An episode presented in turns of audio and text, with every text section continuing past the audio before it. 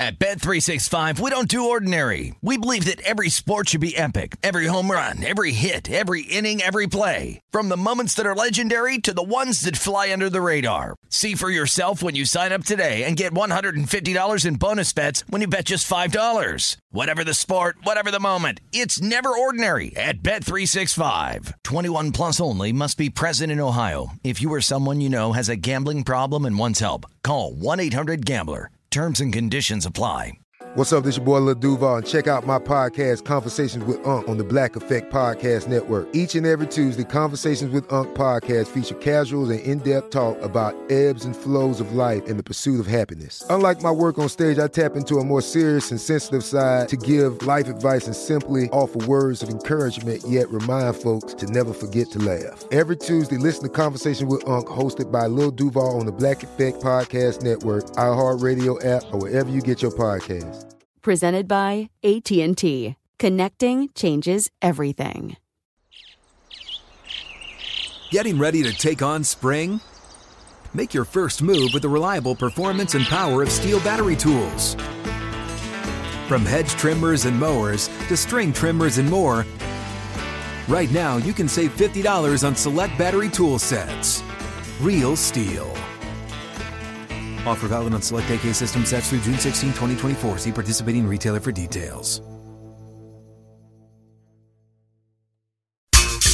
Uh. Check it out now. Uh. No doubt now. Uh. Thursday morning, October 3rd, 2019, the Beating the Book podcast of Megapod, Week 5. Skill Alexander. What's happening? How you doing, party people? On the show today, not only a famous rotating guest, but a guest that we've had on for nine years. He's never too big to come on the podcast. We love him for it. First of all, the staples of the show. On my right, from Circa Sports, ladies and gentlemen, he's the uh, conciliary to Derek Stevens over there. He's also the vice president of operations by a more formal title. He's Mike Palm. Good morning, Michael. Good morning, Gil. Very excited to have Joe join us this week. Joe, ooh, people now they're like, "Ooh, I think I know who this is." And on my left, from uh, Showtime's docuseries Action, and also a, a, guy who comes on a numbers game on VSiN every Wednesday during football season, Todd Wishnev. Hello, Todd. Hello, all. Todd, 12 and 8 in Circa, 60%. That means you get to brag and boast. You feeling good? Well, I feel like I'm about to put my new system in place where I have Mike Palm pass post me for the last 12 weeks. Don't and uh, I think I'll be the only one who pass posts and still finds a way to lose. You know, that's that's funny, but on the other hand, like Mike is uncomfortable because you can't really say that out loud because then it gives the appearance of impropriety, so you can't really do that, I don't think. Well, being that they post all the picks ahead of time, I don't think it's really possible. Yeah, that's probably true. That's probably true. Um, before we get a Circa Sports Million update, because we have a quarterly winner, ladies and gentlemen, somebody who raked in over $140,000, the rotating guest, uh, Mike uh, tipped us off here. He is the host of Joe Low and Dibs, the game in San Francisco. They do the morning show over there, very successful morning show. But for our purposes, perhaps more known for his appearances on Daily Wager, ESPN2's Daily Wager, which airs Monday through Friday, hosted by Doug Kezirian, 6 p.m. Eastern, 3 p.m. Pacific. Ladies and gentlemen, it's Joe Fortenbaugh. What's happening, Joseph? Gil, it's great to be back. Thank you so much for the opportunity to appear on this podcast. I can't believe it's been nine years. But more importantly, as I become more and more famous and successful, and I continue to leave the little people behind me, yes. it becomes very difficult to book me as a guest. That's and right. this is a podcast that I very easily could have looked past. But when you told me you got rid of the other two bums who used to appear on this thing, I said, you know what? I'm absolutely in. Pick any day or time, uh, and and let's do it. So all jokes aside, it's good to be back with you. We did. That was not expected. Thank you, Joe. I appreciate that you uh, do not step on the little people that we are here. Um, by the way, just on a serious note, are you loving a daily wager? Does it make you less prepared for your morning show? Like, how do you juggle all of that? I love the fact that well, okay, so there's there's two things I love about it. One is is this like unintended consequence that I think the show didn't set out for, but it's something that we've been hearing a lot of from from the, the viewers. And a lot of people who they're they're learning about sports betting, sure, but some people really enjoy the show and they're not even that big into sports betting. They just like the fact that it's a show that talks about games. Oh, that's right. Like in this in this world we live in with the media now, it's it's the hot take, it's the embrace the embrace debate. There's a lot of controversial conversations and wild statements, and that's what gets people to tune in. We don't really do any of that. That's not what the show is. That's not what you guys are doing in Vegas. You've got games, you're breaking it down, you're trying to find the edge, and we've noticed that a lot of the feedback has been from people who just enjoy hearing about the game. So so that has been a lot of fun.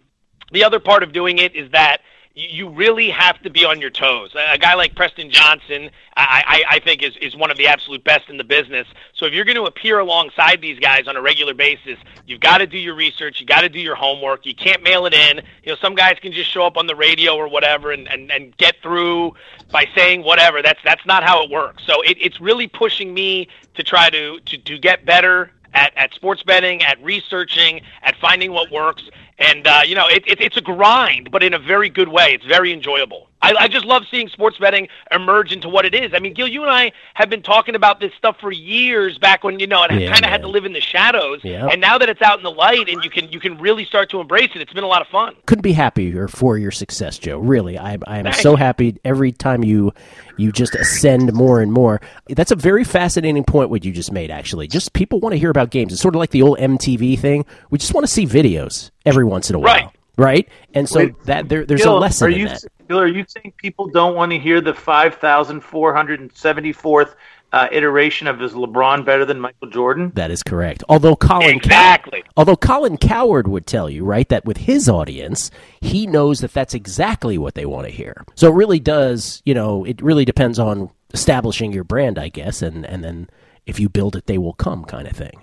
Um, the, the last part about that, then, Joe, do you find, and I want you to be as honest as you can be here, because nobody in San Francisco is listening right now, Joe, but do you find that it enhances your preparation for your morning show, or in some way you just can't do it all as well as you could before? I um I, I had the morning show uh, prep uh, on a pretty good schedule. So I, I think the the problem was never going to be the morning show prep. It was going to be whether or not I was able to create enough time to prep for Daily Wager because it's two very different approaches. The eh, the morning show is four hours and three of our segments run for fifty or more minutes.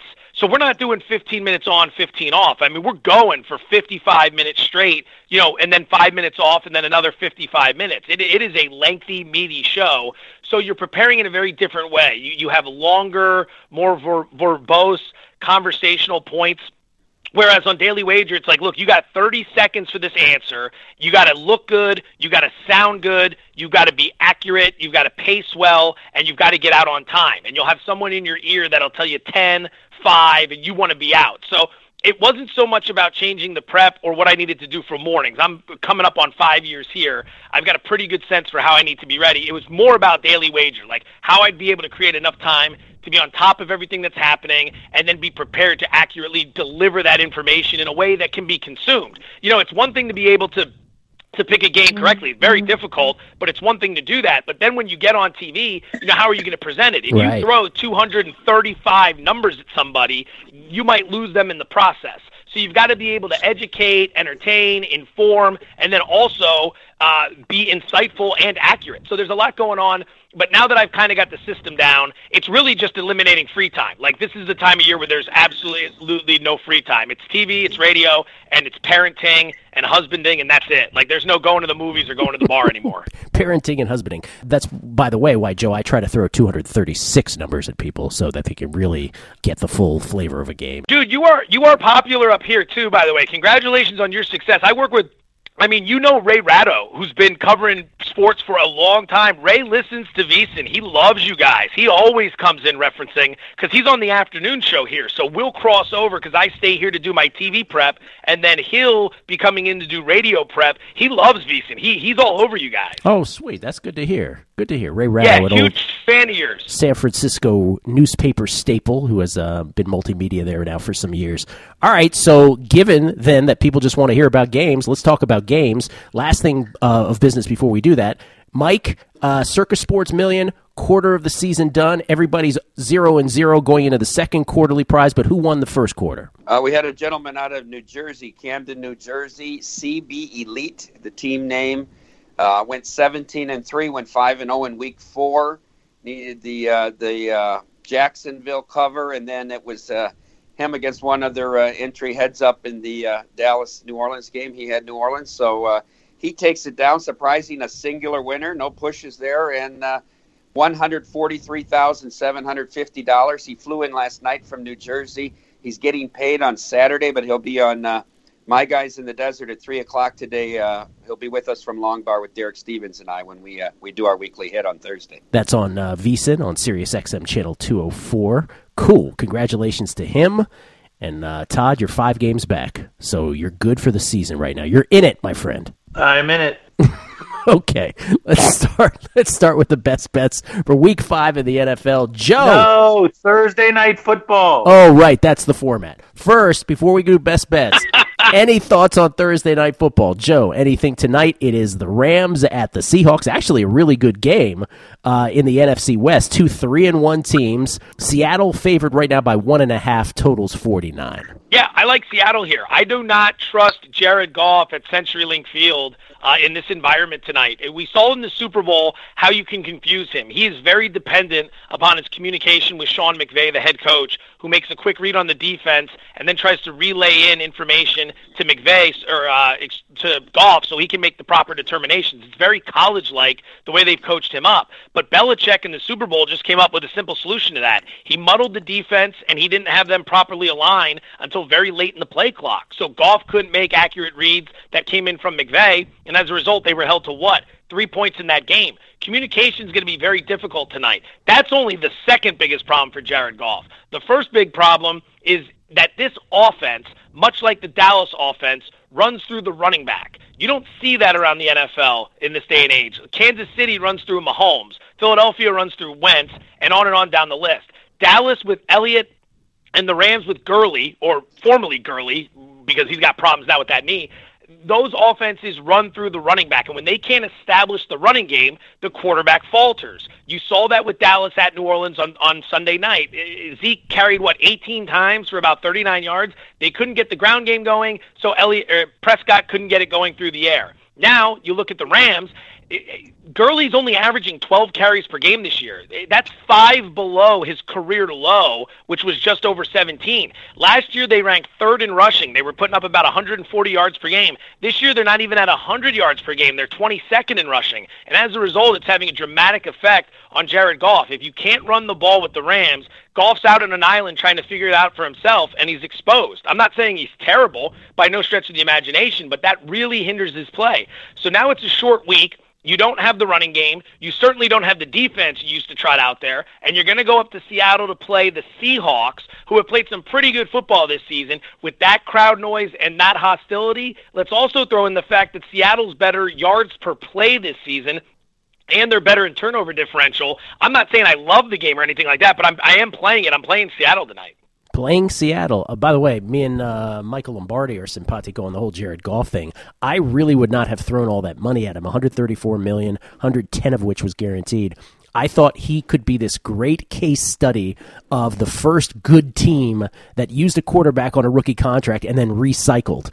Uh, it's a little too progressive for the NFL. They threw the money at him, but I think we're at this interesting point in the NFL where teams like the Redskins with Kirk Cousins, now the Vikings with Kirk Cousins, and the Rams with Goff have to make these really huge decisions about quarterbacks that aren't exactly guarantees for the Hall of Fame. Um, to your point about Gurley, last week, five carries, 16 yards. It ain't the same Todd Gurley. It ain't the same Los Angeles Rams. We'll see what happens tonight. By the way, the Rams also got to clean up their penalties last week 13 for 106 in a penalty filled league. Mike Palm, any thoughts on tonight's game? Yeah, I lean Seattle. I haven't made a play yet. I, I, I just can't get over Jameis Winston uh, picking that Rams defense apart and uh, just how bad this Rams team might actually be. Um, I, I would I would have made this game closer to a three in terms of the Seahawks, uh, being the real number in this game. So I think there's some value with it under three, still at one right now. So it's probably a Seahawks play for me. I like the way they played last week against Arizona, going on the road and taking control of that game early, and then uh, shutting uh, Kyler uh, Kyler Murray down. So lean Seahawks tonight. Lean Seahawks. Toddy?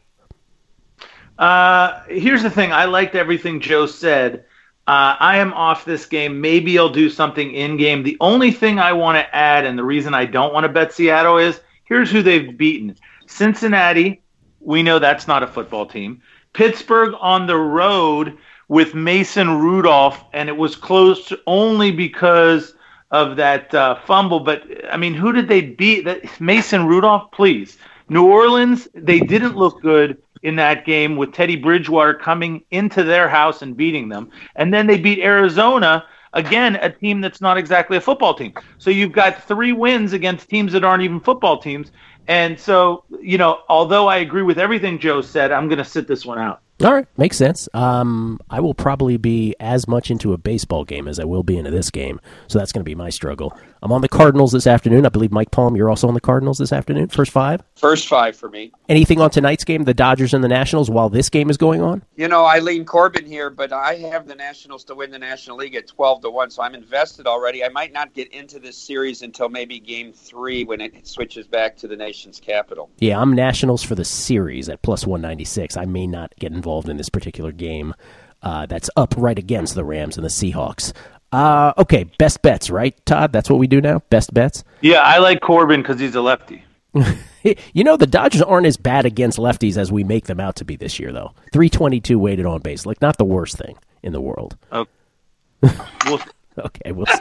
we'll see. All right, Joe. Any thoughts on baseball today? By the way, before we go on. No, but I'll happily tail that St. Louis pick that you guys like so much. You know how I come to you every year for some baseball stuff. Yes. If you like it, I'm with you on it. Oh, you missed two good days, man. Nationals and Rays back to back. Don't sorry- tell me that now. I Now know. it feels like I'm getting in on the mush. Well, you didn't text me. Well, by the way, how how bitter are Oakland Athletics fans at that loss yesterday? It's the same story. You know, we tried to do a post mortem on air this morning and discuss, you know, what's next, how would you grade the year, and everyone wants to divide it up. Well, the year was an A, but you know, the playoffs were an F, and you know, blah blah blah. It's the same old story, man. Like you got to get over the hump. Last night, I could see them lose. If you lose six five, fine. If you lose one nothing, fine. But to go out there and not pitch well and then not hit, it's like, what's the deal, man? You keep winning 97 games and you can't get over the hump. A lot of people not happy with Bob Melvin. They think he's not a big game manager. I don't agree with that, but that was just if you're looking for the uh, the thoughts on what happened last night. I mean, they took their own crowd out of it immediately. Like immediately, they Yeah. sucked the life out of that building, Yeah. which is exactly why they can get no traction up here. Like they want ratings and they want support, but they just can't figure out how to deliver what the people want. Can I ask you a question? What was what was the reluct- reluctance to start Fiers last night? That's a great question. Um, so they passed on him last year. I think with Manaea, he came back, and you guys know all the numbers for how he looked this season. As a lefty, there was a lot of talk about how that would face against the Tampa matchup, and I think they view Manaea as a frontline guy that's going to be, you know, the future ace of the staff and that the injury shouldn't get in the way. I, I think that they were all just very excited about what he brought to the table. They see him as a big game pitcher. They figured this was the best opportunity. And then talking about the platoons and how it matches up best with Tampa and trying to throw them off. I mean, you saw what they were doing. They waited until the last possible minute to announce the starter because they wanted to give Tampa as little head time as possible to get up on that. So that that's kind of where they were coming from. The fan base loved it too. I mean, that was a very popular decision to go with Manaea. I'm not saying you program your team based on what the fans want, but that was a really popular decision before yesterday. As Billy Beane likes to say, my shit doesn't work in the playoffs. And what that means is over 162 games, right? Over a sample size like that, Moneyball works. But in a small sample size, high variance situation of a postseason, the biggest example of which would be a one-off wild card game, there's no guarantee anything works. And and nine straight times now in a winner-take-all postseason game, the A's have lost, which is an all-time record. Here's how the A's finished their season. If you take the game yesterday back into the uh, into the regular season, they finished the year two for 49 with runners in scoring position. Two for 49. God bless. Cluster luck. yeah, exactly, right? Like, that's not Bob Melvin's fault. Anyway, back to football. Best bets time. Joe, we start with you. You're the guest. What do you got first? So do I do all three at once, or do I just how, how do you how do you like to structure it? It's going to be a lot of talking from one individual. Let's do one from you, and then we'll go around the horn. All right, so one from me. Okay, I'll start with this one. I'm still a little tentative on this. I, I'll be completely honest that I don't love the card this week, so I'm not going to come right out and be like, "Oh my God, here's a five star play for you." But I, I, I find myself I'm worried about the Stefon Diggs situation with Minnesota, but I find myself gravitating to the Minnesota Vikings at the Giants. I like the Giants story over the last two weeks, but I'm not buying into that defense one bit at all. That defense stinks and they've gotten very they got very lucky last week that Tina made a couple mistakes early and then Gruden inexplicably decides to put the unprepared not ready for primetime quarterback Dwayne Haskins in and hangs him out to dry. As a Redskin fan, I don't need to er, I don't need to recap any of this for you Gil. You I'm sure not. you're suffering it Yes. and I'm sorry for your loss Thank having you. to deal with this team on a regular basis. But don't be fooled. New York's secondary is terrible. After week two, Janoris Jenkins was telling the media he can't cover anybody for 10 seconds. He was basically calling out the pass rush. And they, you know, Tampa should have been able to take more advantage of it. They didn't. And the Redskins couldn't do anything last week because of how inept they are. I, I, I do not see Daniel Jones and the Giant offense without Barkley having a lot of success against this defense. So right out of the gate, I think this Danny Dimes story, which has been a lot of fun, is not going to play. Washington's defense has allowed opposing quarterbacks to complete 78% of their passes this year. Daniel Jones and Mitchell Trubisky combined to complete 77% of their passes in those two games. That is inexplicable. So this matchup sets up so much better for Kirk Cousins than it than than people realize. But the Diggs situation and the drama unfolding in Minnesota has got me a little bit tentative about laying the points. I know Minnesota's defense is going to be able to get the job done against the Giants. I just wonder if they can put this stuff that they have going on behind them, they can go out and get this win. They they they've had problems connecting deep down the field. This secondary is tailor made for you to connect down the field. Going into the Tampa game, I want to say, or actually, no, sorry, going into the Washington game, the Giant defense had given up 887 total yards combined to the Bills and the Bucks. And I know the Bucks hung some points last week, but I don't view the Bucks as a Drew Brees, Aaron Rodgers led offense. Winston's been better, don't get me wrong, but I do not see them as one of the elite offenses in the NFL. So right now I do find myself wanting to lay the points with Minnesota. It's risky, it's a lot on the road. Diggs was back at practice today. He did meet with the media afterwards. So if they get it cleaned up by Sunday, I think they could hammer the Giants. All right, so let me just jump in because that is one of mine as well, and I will just jump in and say count me in for that game as well. That was one of the four games on guessing lines for those who listen to guessing lines on this podcast with Chrissy Andrews. That was one of the four games you know that I came up with there too, uh, and I feel the same way about the Diggs thing. For those who missed it, Stefon Diggs very unhappy, uh, not getting the ball. He did have seven catches this past week for 108 yards in uh, the Vikings loss to the Bears. Was it last week? The Vikings lost to the Bears last week. Yes, 16 to six. Yeah. Uh, he did catch seven balls. Before that, he was getting nothing. Adam Thielen is upset. Diggs has asked for a trade. The Vikings say under no circumstances will they trade him. You know what that means. Stefon Diggs will be traded probably in sometime uh, in the near future. But um, I'm with Minnesota too for all the reasons stated, despite the Diggs complaints and perhaps a, a near mutiny situation in Minnesota. Mike, we go to you next. Are we doing that at minus five, Gil? We're doing it at minus five. Current number is minus five. It was minus four and a half on guessing lines on Monday. I had guessed that Minnesota would be six point favorites, so I will play it at minus five. Mike? All right, I'm going to go with a total for my first best bet. And I know Josh Allen's status is not cemented yet, but I like this game either way, even more if he's not playing and it's Barkley. I'll go under 38 and a half in the, the Buffalo Tennessee game. I, I, I think the Bills proved the point that we've been talking about. They are one of the two best defenses in the NFL last week against Tom Brady, who had one of his 10 worst career games. Uh, really, without that block punt, they don't win that game. I think you have two extremely well coached teams here. I think this is going to be a real grinding game where they'll try to get the, the running game going for Tennessee, and they're not going to take too many chances. I see this game being played in the teens on both sides, whether it's 17 13, 14 13 type of game, in the 20s for a total. I'll take the Bills and Titans under 38 and a half before it drops if there's any news on Allen. Under 38 and a half, and we still don't know what the what the story is on Josh Allen, right? Correct. He's still he's now in stage four of, concussion protocol.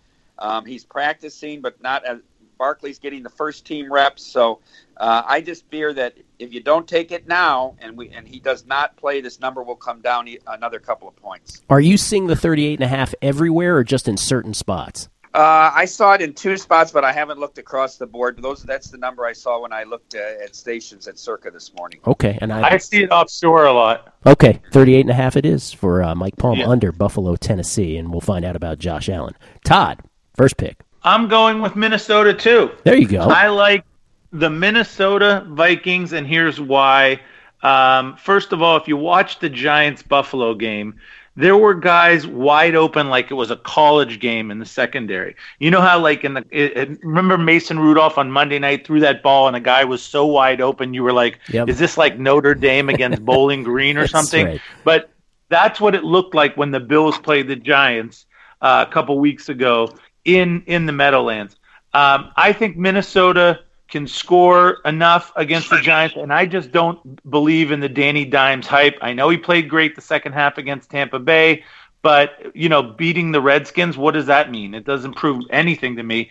And I love the fact that Minnesota got whooped last week while the Giants looked great. So to me, give me Minnesota minus five. It's not, you know, all I have to do is win by a touchdown. So I'll take Minnesota. By the way, since you bring up the Redskins, and how dare you, by the way, is Jay Gruden really, truly considering starting Dwayne Haskins against the Patriots? Like, could you think of anything worse to do to that kid? He can't possibly he can't. be thinking he that. can can't. You, we, we, we all know. Anyone who's been around football 20 minutes knows what Belichick does to rookie quarterbacks. It- you are going to ruin that draft pick if you put him out there again and let him get destroyed like that. You'll shra- shatter all confidence. You'll take everything away from the kid, and he'll just be floating around for the rest of his career. Like that's it's it's. I think Louis Riddick used the term. I'll use it as well. It's it's coaching malpractice. Yeah, I think that's. Well, he's going to stink anyways. Is that a uh, hey hey stop with that would you?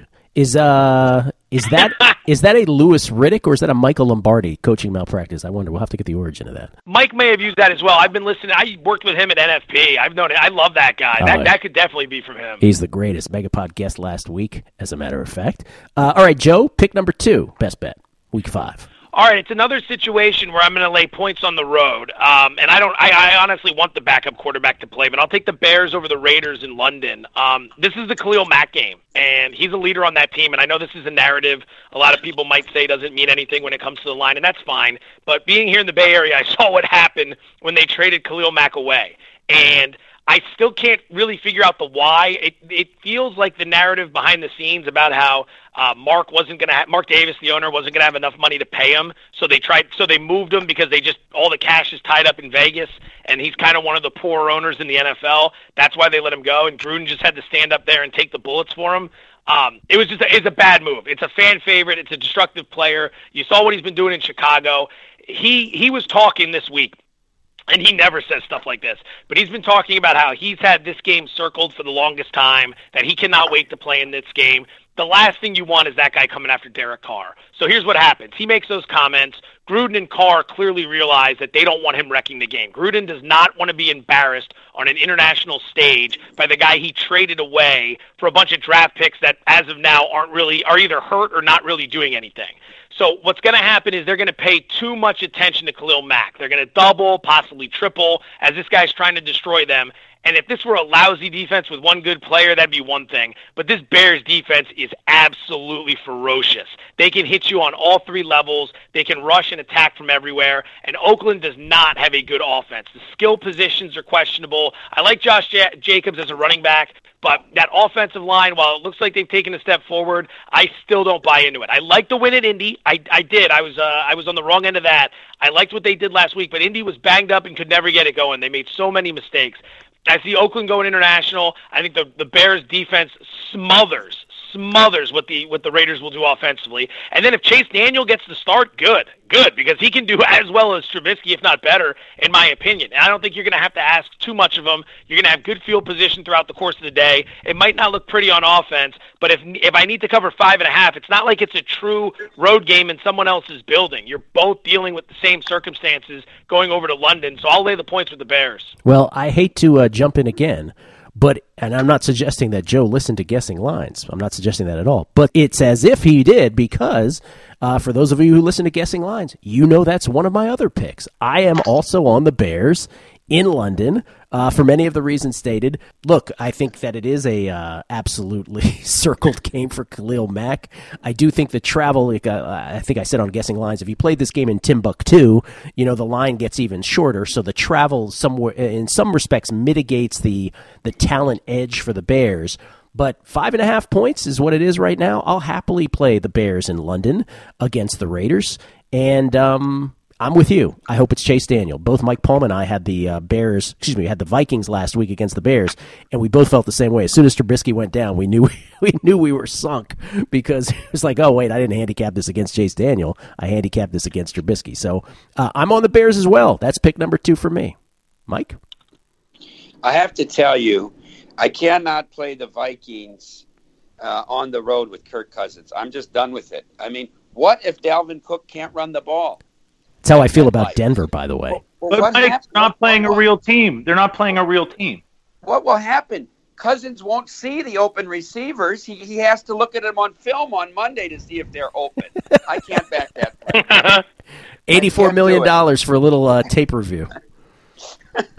All right, my second play is going to be uh, uh, Gardner Minshew and the Jacksonville Jaguars catching three and a half wow. in Carolina. Wow. I think that this Jacksonville defense, um, people overreacted that it was no good anymore because of what Mahomes did in week one. Mahomes got hit play after play after play and continued to deliver the ball. This defense is going to stand up against most NFL offenses, um, whether the cornerbacks want to be there or not. And I like Gardner Minshew over Kyle Allen in this spot, catching three and a half points. I think that Jacksonville is able to move the ball against most teams, and that you know I think that the, Minshew will not turn the ball over. Where we see Kyle Allen has a propensity, and despite three fumbles, we're able to win in Houston last week. I know they have a pass rush, uh, Carolina, but I think Minshew also is uh, has a little more escapability than people think, as we saw on that game-winning touchdown pass. So I'll take Jacksonville plus, uh, plus more than a field goal on the road. And it should be mentioned that Kyle Allen did fumble the ball three times in Carolina's win over the Texans last week. Texans could only take advantage of it once. Uh, couldn't do anything with it the first couple times. So Jacksonville plus three and a half at Carolina for Mr. Palm. Todd, pick number two. I want to I want to be very careful with that one. I don't know about that one, Mikey. I think Carolina's very, very, very un- very what? We we missed you. Very what? Very on what? Did we lose Todd? Todd, are you there? Oh, Skype. Dude. Say it again, Todd. Damn, that's a great tease because I was like right on the edge of my seat for that. Yeah, very on what, Todd? what did I say? You said, I said be very, very careful of that Jacksonville game. I'm I don't like it at all. I like Carolina in that one, but okay. But you said anyway. But you said very un. You was you were going to say you think Carolina is very un underrated. Oh, okay, there you go. Oh. Wow, that was very exciting. All right. Well, is that your is that your second pick then? No, Carolina. No, yeah, Mister Man, is that your second pick? It's not my second pick, but you know, uh, you know, we have we have too much agreement already on this call, and I was going to go with the Bears too, but I'm not going to do that. I'm going to go with the under in the Green Bay Dallas game. Listen, if, if, if, the Bears 40, were actually your second pick, you should stick with it. But okay, you do your thing. I may I may come back with the Bears for my third pick. Okay, but right, right now I'm going to go under Green Bay Dallas 47. Um, if you remember last year, Dallas Cowboys were a huge under team. Uh, they have a great defense, or let's not say great, but they have a very good defense. They and what I love about them for unders is they just run the ball and they take eight billion seconds off the play clock every single time. And as you saw what happened in New Orleans, I had an under in that game. It was just a, an under festival. Um, I think it's going to be under again. I think Green Bay's defense is pretty decent. They're not going to get run all over by by Dallas. 47 still pretty high and I just love Dallas games going under and I love that the scent has been has been taken away from them being an under team because of the first two games that they had this year which were against Philly and um, the other blowout against uh, who was the other blowout against that, that Dallas had early in the year which also shouldn't have really gone over you're talking about Dallas. They got Washington early, didn't they? Washington the and the Giants. Right. Giants Dallas, week one. Right. Dallas uh, uh, beat the Giants 35 17. There's a reason why they scored 35. It's against the Giants. They was 31 21 against Washington. There's a reason there was over 30 points scored in that game. It's Washington. And then, you know, now I think we're back to regular Dallas, which is it's going to be low scoring. There's going to be great defense. There's going to be running of the football. There's going to be tick, tick, tick, tick off the clock. I went under 47, Green Bay, Dallas. First of all, I blocked out the Redskins Cowboys game clearly already. And I'm going to step in and butt in line again for my third pick because mine is sort of correlated with that. And again, if you listen to guessing lines, you might be able to guess what my third pick is. It's Green Bay plus three and a half. For many of the reasons you stated, I think it's going to be a lot of ticking of the clock. I don't really see the justification for the hook. Uh, I had uh, Dallas as a three point favorite here, but if you're giving me three and a half with Aaron Rodgers, uh, a lot of this will come down to Davante Adams for me. Do we have a status on Davante Adams? I should really have found that out before the show. But Davante Adams uh, was just unstoppable last week until he got the toe injury. Ended that game with uh, ten catches. It says now he's unlikely to go. Uh, if he's unlikely to go, I feel a lot less about this. But if he does play, I love the three and a half. I've already bet it, so I'm already locked in at three and a half. I think his uncertain status is why this hasn't gone to three yet. I do think by game time it will. Uh, give me the hook. I'm taking the uh, Packers plus three and a half is my third pick. Gill, let me put let me push back on you one sec. And I, I'm not I'm not taking Dallas. I'm just curious because as I studied this game, the one thing I was thinking about was like when Dallas gets that running game going, it unlocks everything. Philly ran to the left side in that Thursday night game against the Packers and just gashed them Gashed. to death Yeah. in that game. Does that how does that factor in? I'm I'm wondering. Do you, don't you just see Dallas having the same level of success with that offensive line, or, or just walk me through that if you don't mind? It's a good point. Green Bay has extra rest here. We had a guy who used to be on this show. I don't know if you remember him, Joe, who you you uh, criticized earlier on the show. His name was Marco, uh, and uh, he used to say, "No team is as good as they are one week. No team is as bad as they are one week." And I think we saw the worst of the Packers defense in that case. Uh, and the Cowboys, here's the thing the Cowboys have to be less predictable on first down runs. The Packers really didn't know what was coming with the Eagles. The Cowboys better figure out, Kellen Moore better figure out how to be a little less predictable on offense because I think that was an issue for them. So, yeah, we can look at the Packers and say they had trouble with the Eagles. I would look at the Cowboys and say, be more creative because Dennis Allen handed Kellen Moore his jock uh, on Sunday night, I thought. And I think the Packers will be able to outsmart him as well. They only rushed for 20 rushes for 45 yards against New Orleans. Yeah, we'll see. I mean, that's that's also a blueprint too, right? We can look at it both ways. Joe, pick number three. All right, so this one isn't as good as where I liked it earlier in the week. It's a total. It's now sitting at 46 and a half. I like the under in the Saints Buccaneers game to be played in New Orleans on Sunday. Um, so let's start with Teddy Bridgewater. Bridgewater is not, under any circumstances whatsoever, looking to take shots down the field. He has no desire to let that ball rip. And that's not just from the Dallas game.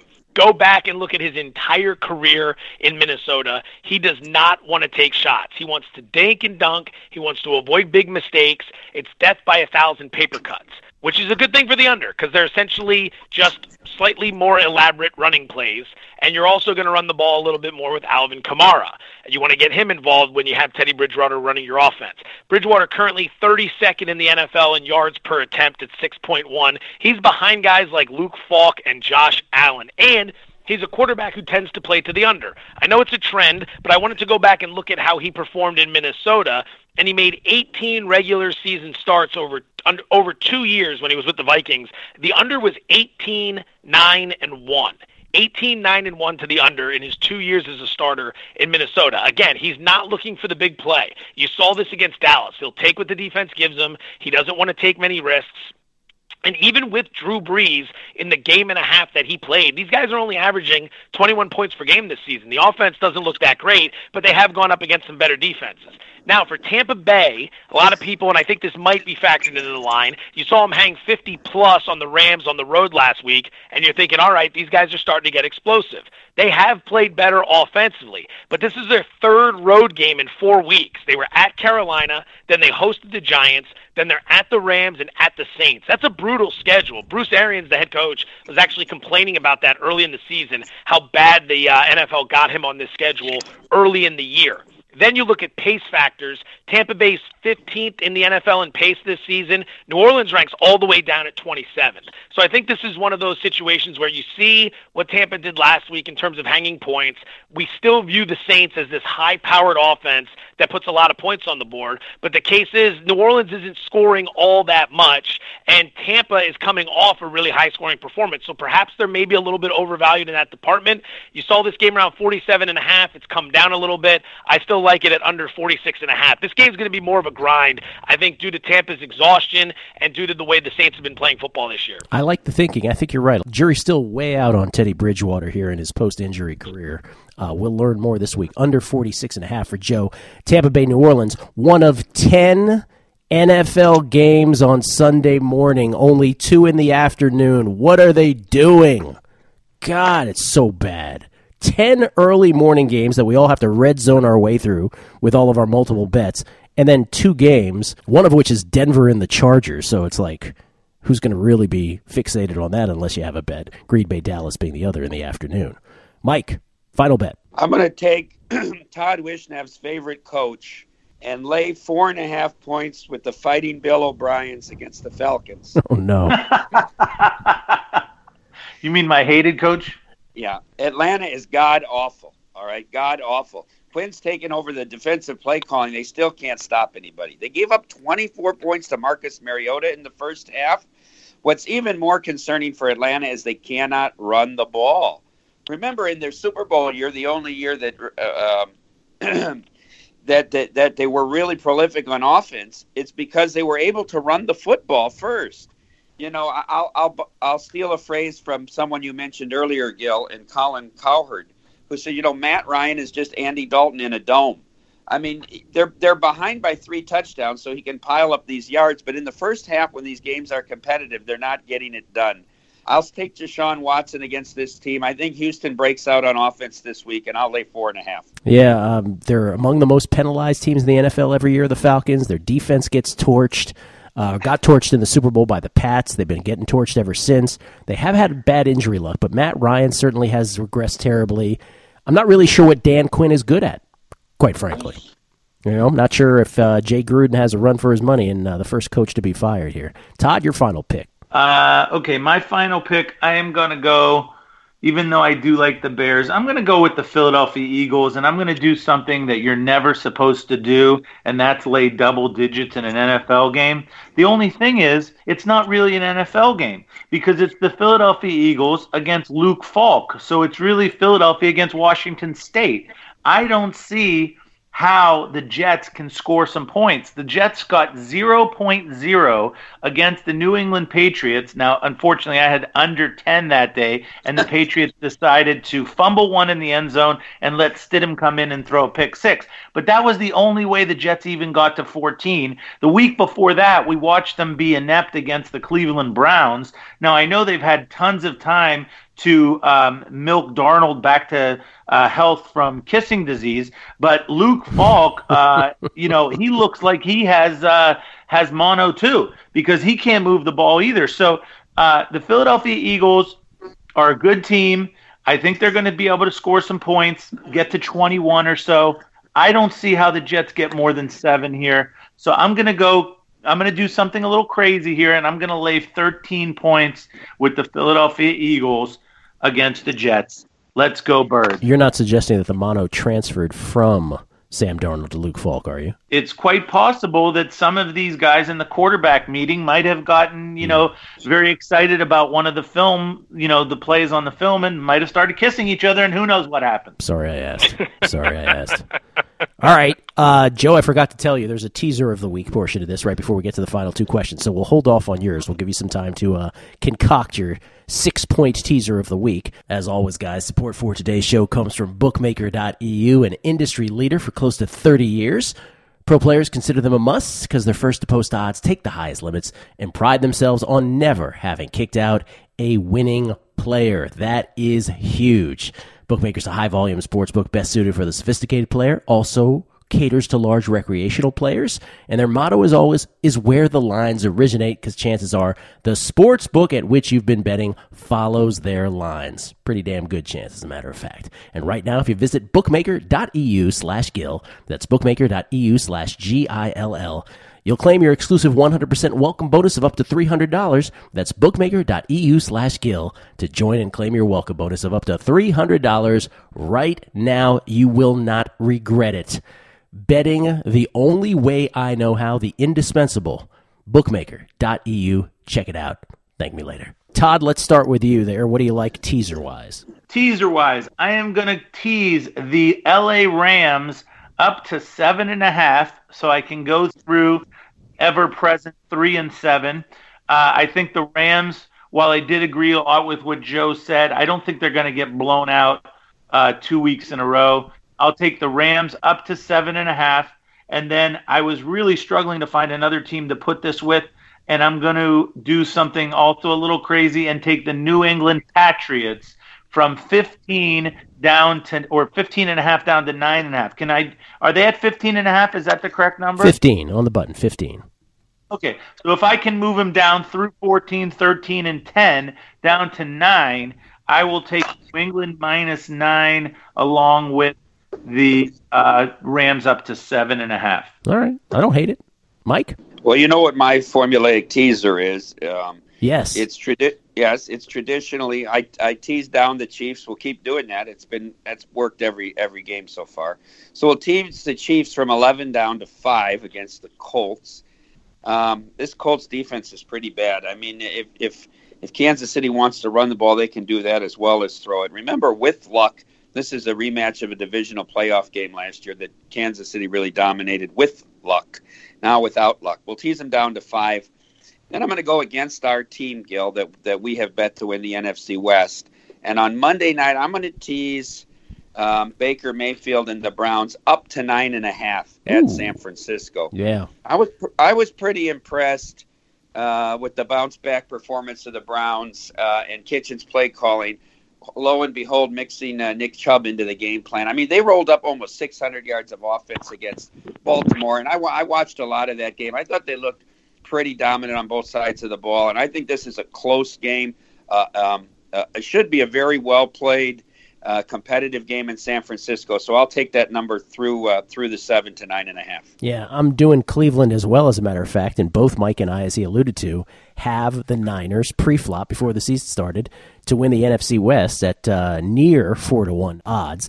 But I do have Cleveland going through the uh, the seven here. Cleveland plus nine and a half on Monday night. I'm pairing it with the Bears in London. I'm just knocking that down to basically uh, the Bears plus a half. So all they have to do is win the football game. So Bears Browns, my uh, two team six point teaser of the week. Joe, wait. So you have Bears and did you say Browns just like uh, Mike? Yes, sir. Yes, sir. That's what I said. First half, I'll go with Kansas City. I'm looking for a way to get involved in their games just about every week. Not because I think I'm smart or anything like that. I just really enjoy watching them. I've been playing a lot of Chiefs team total so overs. Yeah. Like they they just cruise to 30 points. They cruise to 30. And the one thing I've learned, I, I did bet Baltimore a couple weeks ago, and I, I got that back door. But the one thing I learned, and you'll you'll notice this type of stuff when you're gambling against a team, like good luck stopping these guys three possessions in a row. I'm not saying it can't be done. I'm not saying it hasn't been done. But when you bet against them and you watch them take the field, third and 11 is where you're supposed to be comfortable. You're not. You're like you're just never comfortable. This offense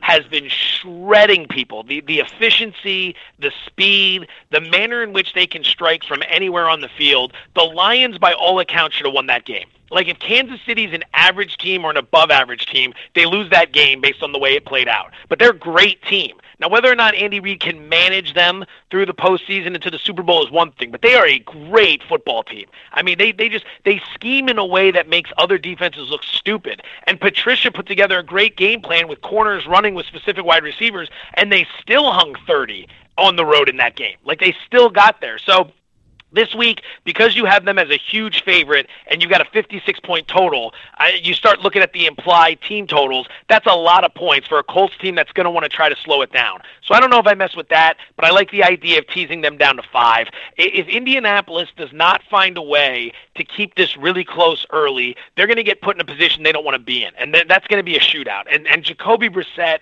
is not an up tempo quarterback who's going to sling it all over the field with a variety of weapons in a chance to win a game 40 to 38. Like Indy needs to drag it down into the mud. They need to force a couple turnovers. They need to get Kansas City off their game. And even then, you know, keeping it within five is going to be very difficult. So the Chiefs on one half, the other half, I'll take the six and a half with the Chargers, and I'll knock that down to a half. The Chargers have not looked very impressive this season, but at the same time, the, the Broncos are are awful. They are just awful. They, oh. what, here's the question: What do the Broncos do well? I mean, they. I, I don't think there's anything. We knew when Vic Fangio took over, the offense was probably going to be an issue with Joe Flacco dinking and dunking. But at the same time, they're not playing defense. That's what worries me. Is that if a defensive-minded head coach takes over a, a great defense, and that defense struggles, like how can you keep the guy on as a head coach? That's the big problem for me there. They're not sacking anybody. Bradley Chubb's out for the season, so you've lost that weapon. Um, it just looks like a real big struggle. So as sloppy as the Chargers have been at times,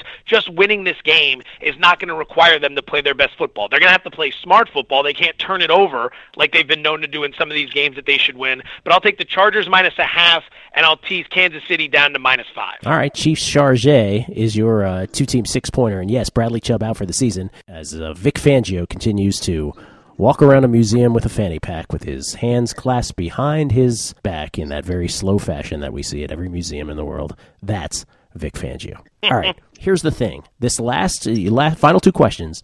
This one question, the big favorite most likely to lose outright. I got to fudge this this week because obviously New England 15 point favorites at Washington, Philadelphia 13 and a half point favorites hosting the Jets. Those are the two biggest spreads. After that, you go all the way down to the Chargers, who are six and a half point favorites at home against Denver. And just to make it interesting, I'll add in, we'll go below uh, that number, which we don't usually do. But let's throw in Chicago, five and a half point favorites at London against the Raiders. The Vikings, five point favorites season five and a half, but consensus five point favorites at the Giants, and the Houston Texans, five point favorites at home against Atlanta. If I throw all of those in, Joe, who's the most likely to lose outright?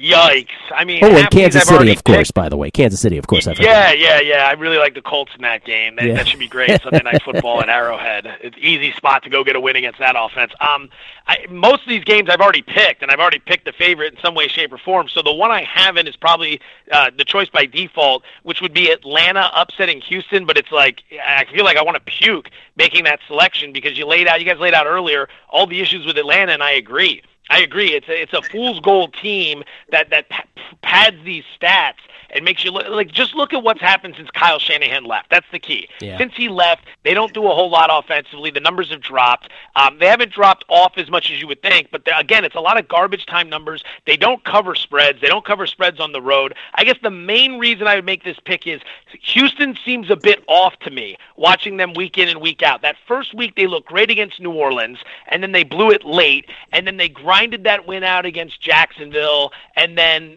I can't remember what the third game may have been. They, I guess maybe they got a win somewhere in the third game. They went to the Chargers and figured out how to get a win. That was a good win. But then last week against Kyle Allen in Carolina, they just couldn't get it going. And I like Kyle Allen in Norv Turner's system. Norv Turner wants to get vertical down the field. I think there's something interesting to watch there. I'm not saying it's going to be a great success, but it just feels like there might be something brewing there to an extent.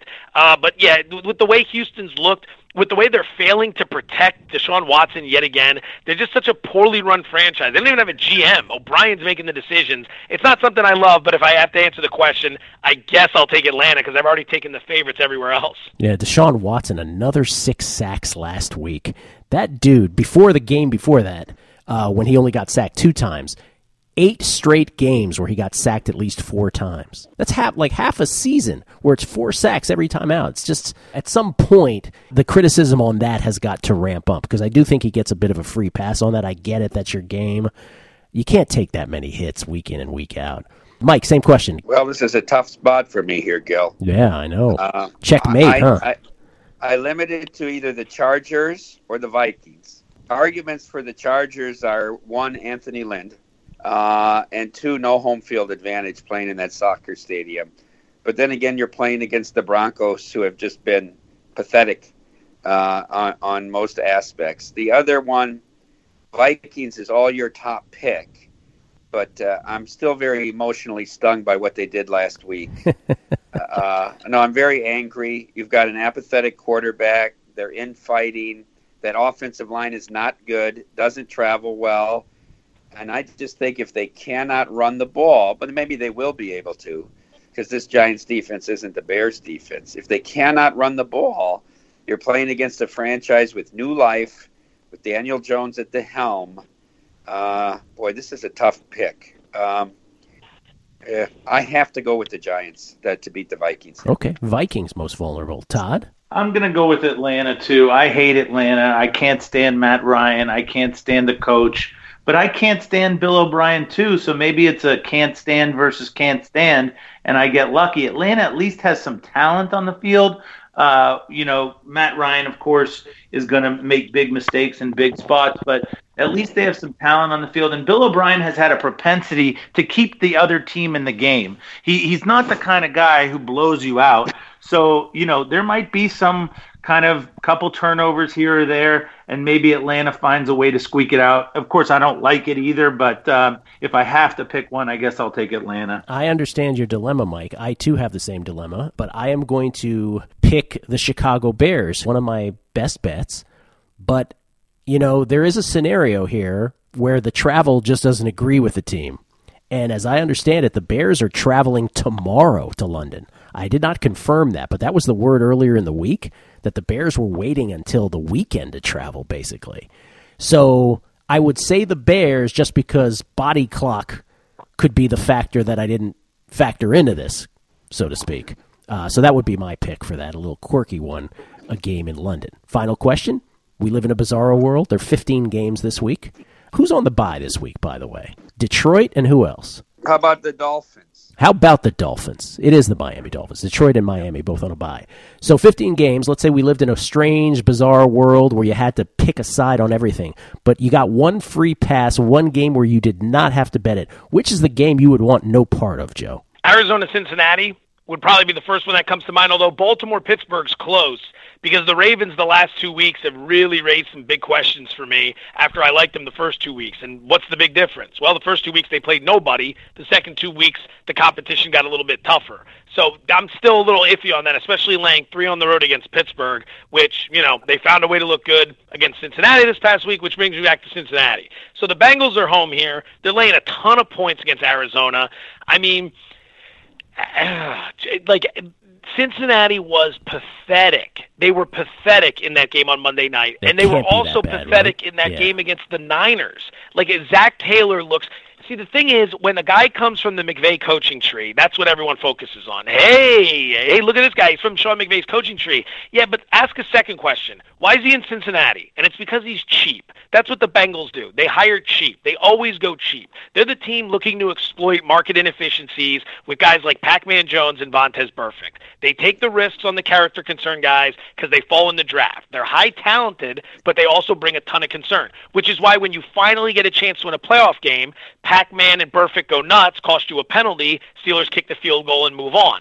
That's what the Bengals are. Now you got Zac Taylor there. He's cheap. He's in over his head. Shanahan coach circles around him in game two. They looked lost in this game against the Steelers, who haven't played well this year at all. So I- there's no way I can lay the points with Cincinnati. Then I look at Arizona and I think to myself, who hires Vance Joseph to coach defense?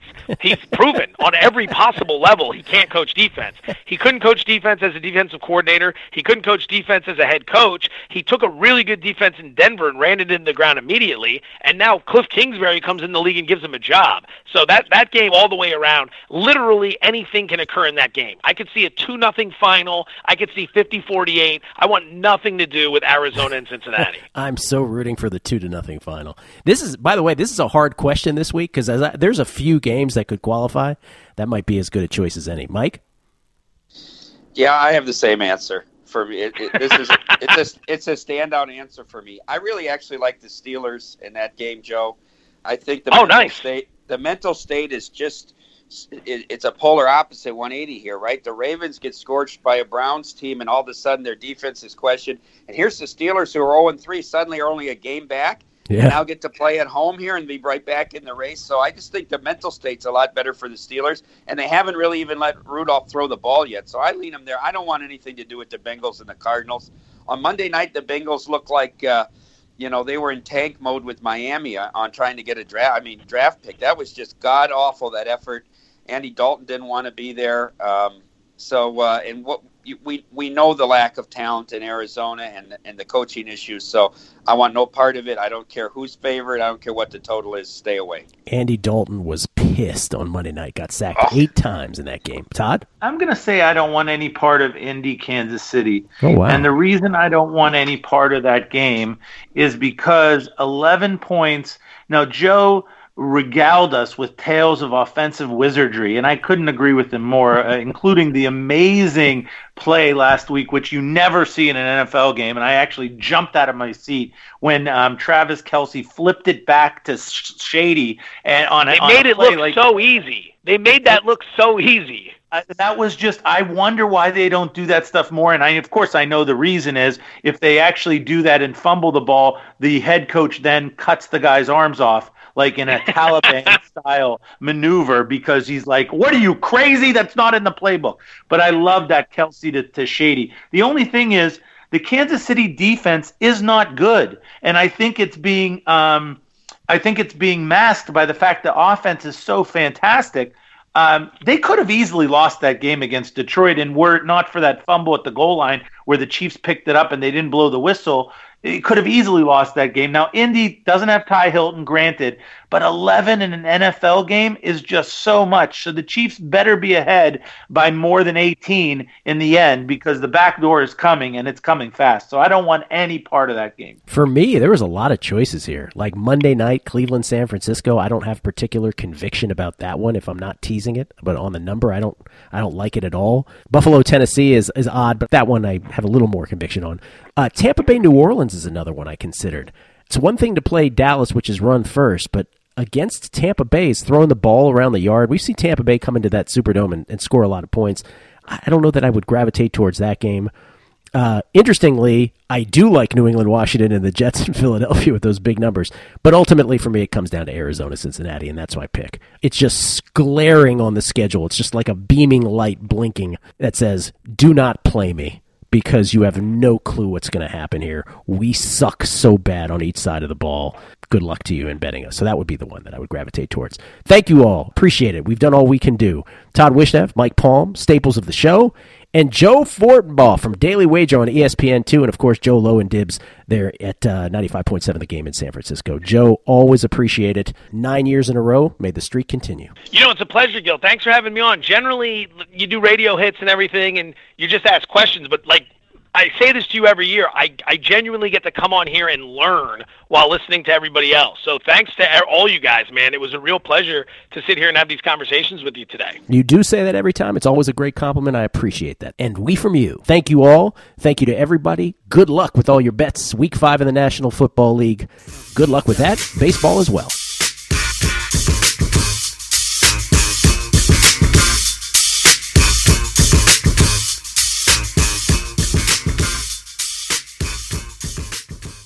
At Bet365, we don't do ordinary. We believe that every sport should be epic. Every home run, every hit, every inning, every play. From the moments that are legendary to the ones that fly under the radar. See for yourself when you sign up today and get $150 in bonus bets when you bet just $5. Whatever the sport, whatever the moment, it's never ordinary at Bet365. 21 plus only must be present in Ohio. If you or someone you know has a gambling problem and wants help, call 1-800-GAMBLER. Terms and conditions apply. If you love sports and true crime, then there's a new podcast from executive producer Dan Patrick and hosted by me, Jay Harris, that you won't want to miss. Playing Dirty Sports Scandals. Each week, I'm squeezing the juiciest details from some of the biggest sports scandals ever. I'm talking Marcus Dixon, Olympic gymnastics, Cain Velasquez, salacious Super Bowl level scandals.